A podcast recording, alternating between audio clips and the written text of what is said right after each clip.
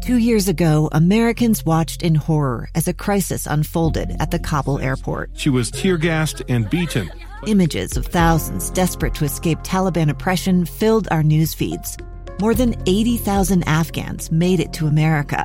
But the story didn't end there. It was very cold. There was no power, no heat. Who would help our newest neighbors?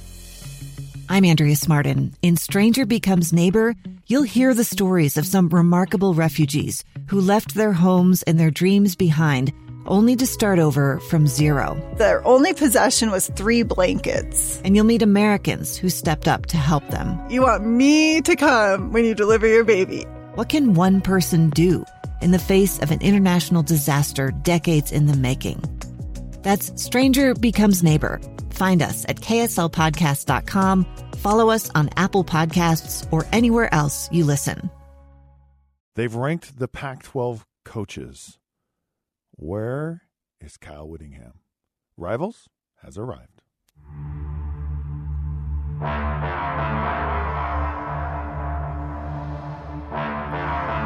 All right, welcome to another episode of Rivals. Scott Mitchell, Jason Buck. College football news, among a, a bunch of other outlets, have now ranked all of the coaches in conferences. And the Pac 12, since BYU isn't in a conference, we have to go to the team that is. oh, you go there and I can't even argue. Well, that's why I go there. Because you know I can't even. I'm not going to go there if, like, you know, I'm Utah's not going to bad defend or something. Come on, defend independence. I mean, I may be dumb, but I'm not stupid, Jason. Gosh. All right, so the Pac-12, um, it's all of its coaches have been ranked, and Kyle Whittingham is number three. Is that too high, too low? Um, what do you think? So, Chris Petersen obviously is number one. I would. I I am a big Chris Petersen fan. David Hands Shaw, down, number I'd two. Go with him. I, I, I you know I'm good with that. And Yeah. you know what? I penalize Kyle. Honestly, you'll probably appreciate this because obviously I'm really good friends with the Whittinghams. But uh, you know what? He probably deserves to be there at three because of his offensive output. You got to figure out how to recruit quarterbacks and get the offensive output to go up to number one or two. wow. How's that? I actually, no, I actually, I actually agree with that. I, I think it's You know what I'm saying? He To just, me, it's to get- to get fascinating, over yeah. the edge. He's a great coach in every other way, but his offensive output's never you you get been there. you get so he's the longest tenured coach in the Pac-12. yeah, he does a lot of things great. I mean, there's the, you know the program just continues to get better and better. Uh, the surprising, I don't know if this is surprising, but academically had its Utah had its best year because that's what people care about. You know, your kids graduating.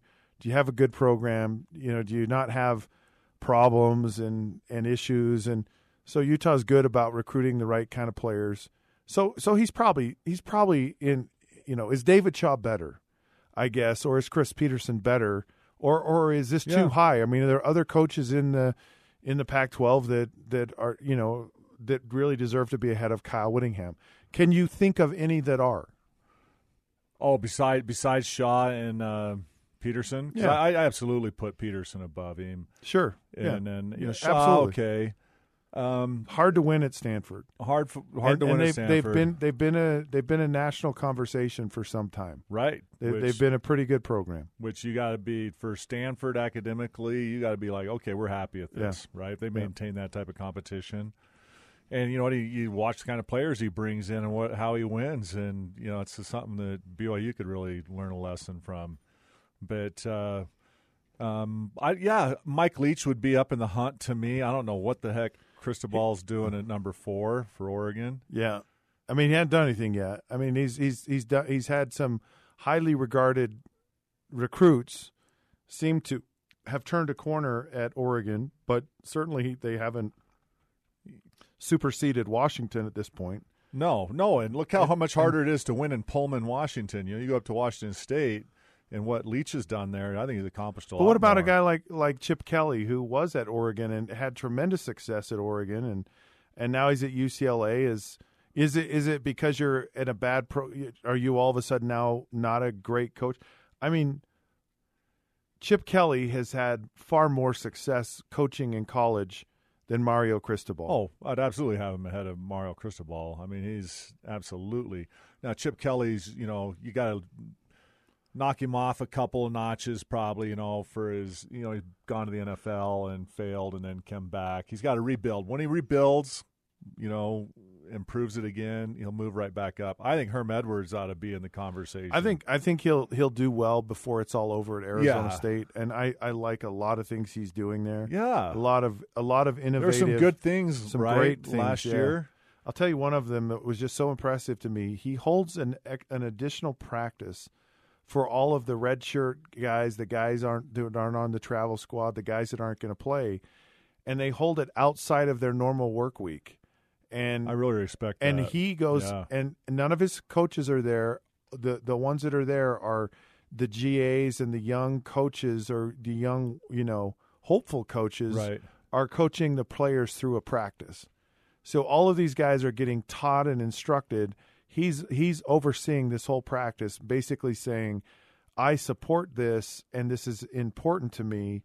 And so he they, they get tremendous development work with these younger players and these younger coaches. And, and i when i read about it a year ago i was like man that's a brilliant move. That's someone like who it. really is committed to developing his players his coaches his program the whole culture of everything know, LaVell did something similar to that, honestly, that with our JV back in the day, because they had to play the local junior colleges Right. at BYU and even Air Force JV.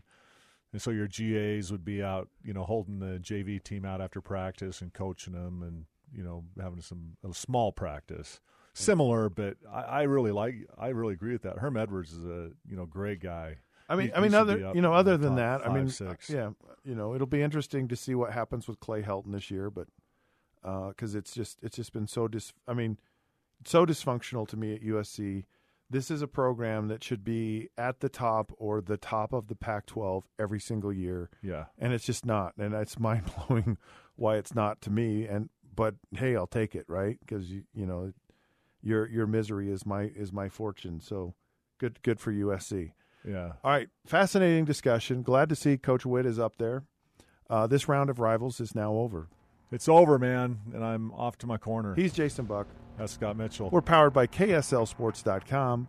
You can find us at Facebook um, at the Rivals Podcast or on Twitter at the Rivals Show. Until then, we'll catch you soon.